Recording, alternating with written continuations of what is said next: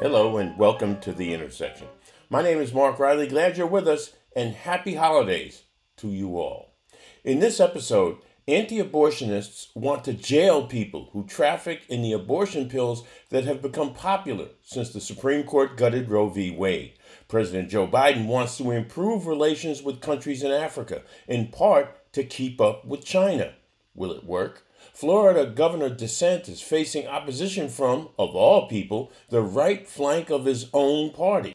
A Republican gala in New York draws the sublime and mostly the ridiculous. And of course, there are those Trump trading cards. But we start with abortion pills. It's been six months since the Supreme Court essentially snatched away a woman's right to choose what to do with her own body. What abortion opponents hadn't banked on was the two step abortion pill that has emerged as an alternative to clinical abortions. It's driving them crazy. That's because you can access abortion pills through the mail and not necessarily from suppliers inside the U.S. Conservatives in states where abortion has been banned or almost banned are starting to use words like traffickers to define abortion pill suppliers and those advocates who help women access them. In Texas, ground zero for anti abortion activity, pro life groups are trying to figure out a strategy to block access to the pills. The problem is, some of the things they're considering might well raise free speech concerns. Are you listening, Elon Musk? Trying to compel internet companies to block access to abortion pill websites might fall into that category. Most internet providers seem to be interested primarily in making money.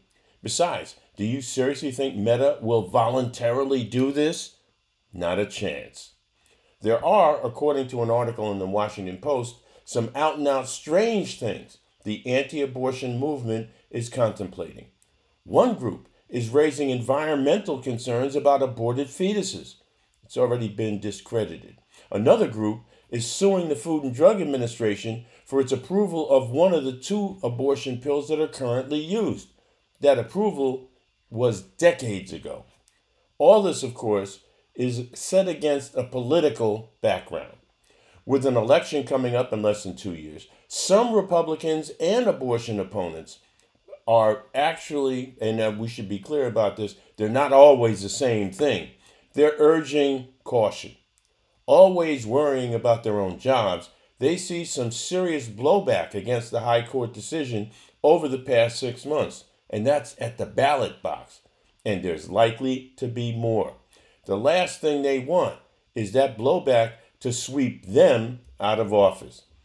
Can the, uh, can the pills, that is, return a woman's right to choose? Only partially. Yet the plain fact is, short of stepping on the rights of more Americans by invading the U.S. mail to stop distribution of the abortion pill, their efforts could well be in vain. And we ought to be clear about something. These are people who really feel they have dominion over the bodies of millions of women across the country. They feel they have the right because of their religious beliefs. Let's be clear about that. And no one wants to abrogate anyone's religious beliefs. But when you start imposing your religious beliefs on other people, that's when you have to stop. That's when you have to press pause. That's when you have to look at exactly what it is that these people wish to accomplish. And the bottom line is they want a complete and total abortion ban. Rape or incest doesn't really matter. They want an end to abortion in America.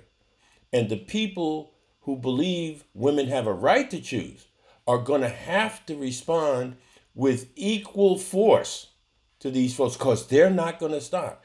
They took five decades essentially to get a Supreme Court to reverse Roe v. Wade. They are not prepared to stop there. They've made that perfectly clear. Up next, Joe Biden wants to improve U.S. relations with African countries. Can playing catch up to China actually work? This is The Intersection. Wherever you are, stay tuned to The Intersection with Mark Riley.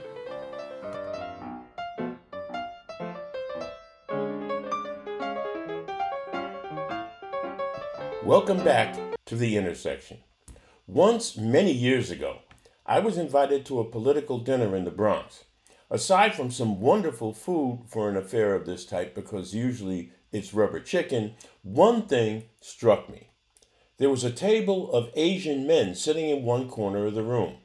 From time to time, they got up and rubbed shoulders with the politicians, many of whom I knew at other tables.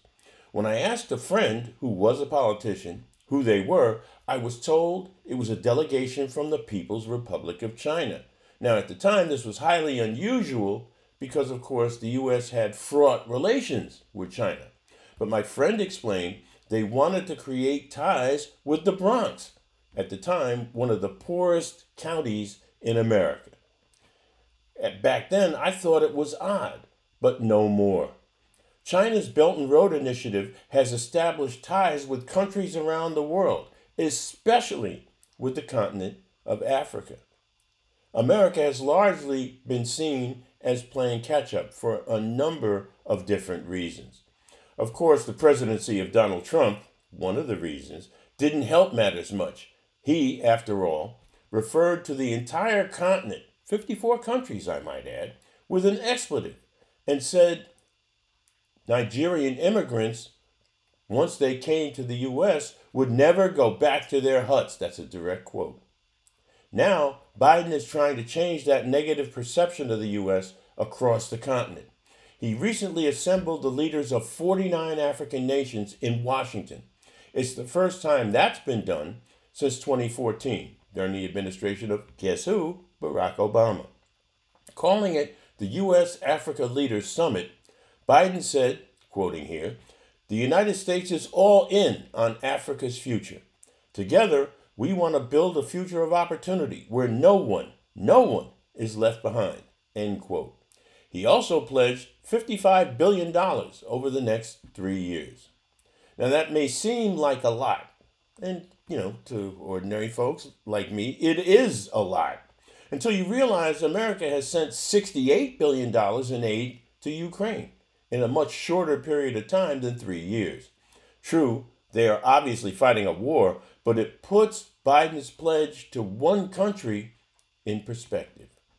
American money to the continent is aimed at establishment of a free trade zone continent wide, help with transitions to a clean economy, and digital technology. This is in stark contrast to the African entreaties from the Chinese, who opt for helping the continent with infrastructure programs, road building, bridge building, etc. Here's the problem the U.S. has, and it's a problem, by the way, that is shared with many Western nations in terms of their relationship to the continent of Africa. For many years, it has been perceived as condescending and patronizing toward Africa. And by the way, that precedes Donald Trump. Yes, George W. Bush and Barack Obama have tried to change that perception, but they only got so far. I can tell you one thing they need to do, and this is just from my perspective, right off the bat. They need to stop treating a continent like a country. Donald Trump made that same mistake. This is a uniquely Western fault. And by the way, it knows no color, because I know a lot of black people that treat the continent of Africa as if it was one country, and it absolutely is not. I repeat, there are 54 countries in Africa. No other continent on the planet is seen as one unitary whole. Europe isn't, neither is North, South America, or Asia.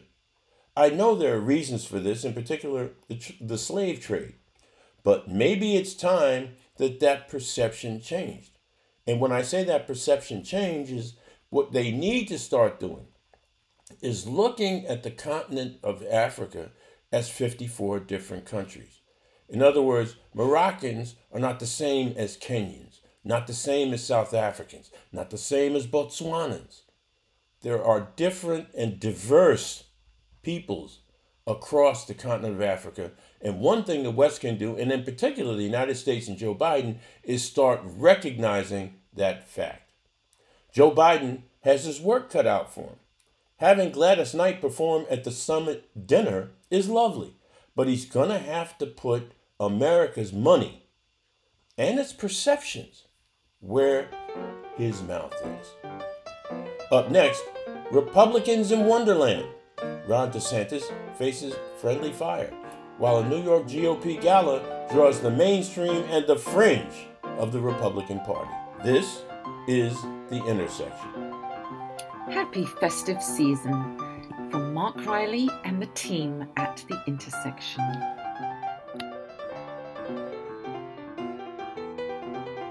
Welcome back to The Intersection. Florida Governor Ron DeSantis has been doing quite a bit of flexing lately. He's emerged as the anti Trump Trumpster, the guy who can wrest control of the Republican Party from the former guy's iron grip.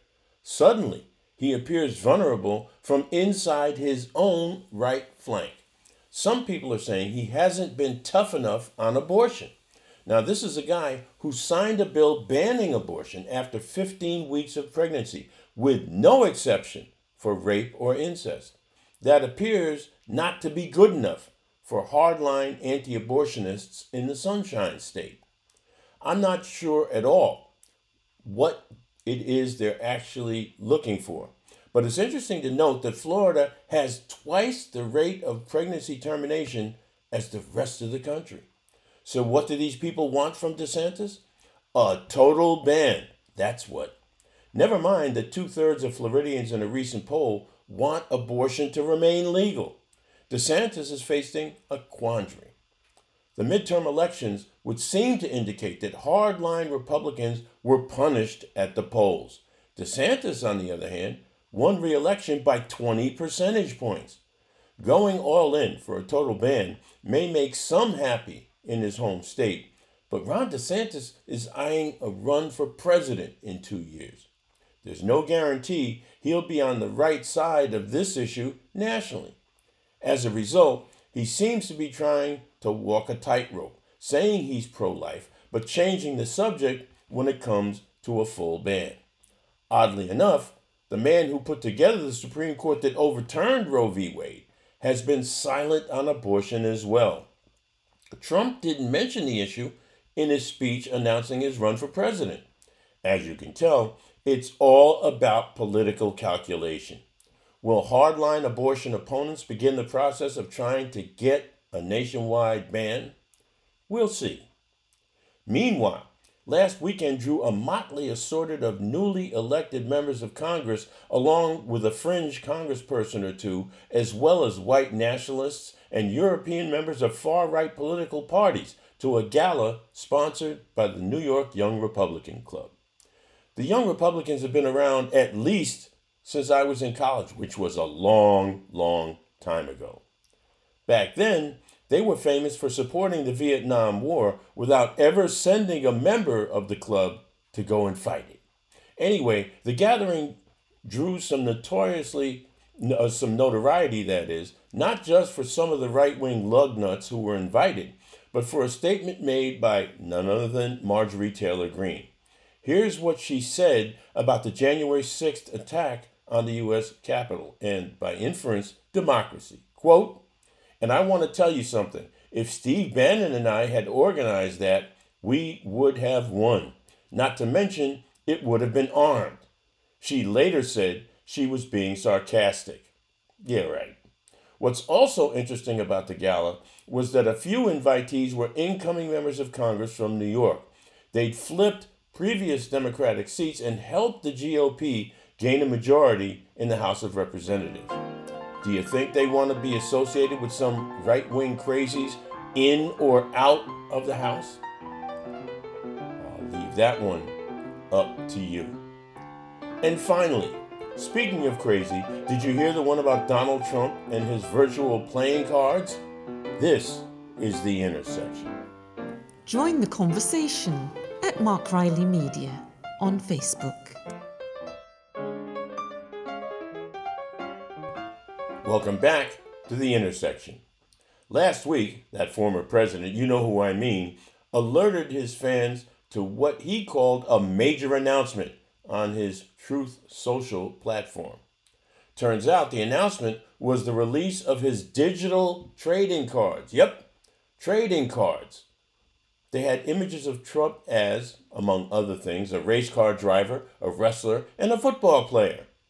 I know, I couldn't stop laughing either. People said whoever dreamt up this foolishness should be fired immediately. And yet, it seems the cards sold out in less than a day. Before you say I'm out of my mind, check it out for yourself. Now, it's true, there were only 45,000 of these little gems for sale. Consider that at 99 bucks a throw, they made Trump between four and a half and five million dollars. Buyers were also entered into a competition for prizes including dinner with Trump at Mar-a-Lago, a round of golf with Trump, and a Zoom call with guess who? None of the money raised from this card trick will be going to his campaign, however. It's all his through a licensing deal.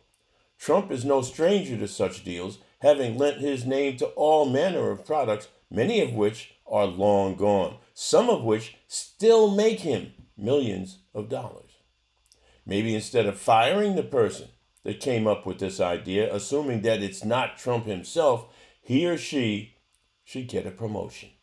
Stranger things have in fact happened. But I have to ask the question, and uh, maybe it's just me, but I have to ask the question what kind of person who wants to lead America, lead America, govern, who already did lead America for four years, what kind of person puts out trading cards, virtual, digital, however you want to describe them, N, what is it, NFT, whatever it is, what kind of individual who wants to lead this great country puts out trading cards of himself for $99 a throw. And apparently, their value has gone up as demand has gone up. Now, 45,000 people is not a gigantic number when you look at America, which has 300 some odd million people. But, and maybe all the people who are involved here are not zealots, not Trumpists or whatever. Maybe some of them saw a good investment and decided to cash in on it. I don't know.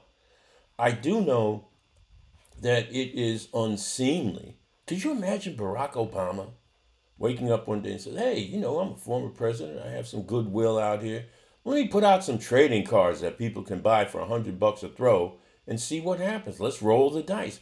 I don't see that taking place in Barack Obama's universe, much less his mind. Yet here's Donald Trump announcing he's running for president yet again and sits up and does this and creates trading cards. Is that what he does in his spare time? Now I understand maybe why he didn't read all the briefings that he should have read. And of course, he's got a really tough week coming up just before Christmas. Can you imagine? He's got the tax thing, he's got the January 6th thing. He's got a bunch of stuff that he's staring in the face. So maybe this is his way of diverting attention. Maybe it's his way of picking up pocket money. Either way, it's whack. Thanks so much for listening to The Intersection.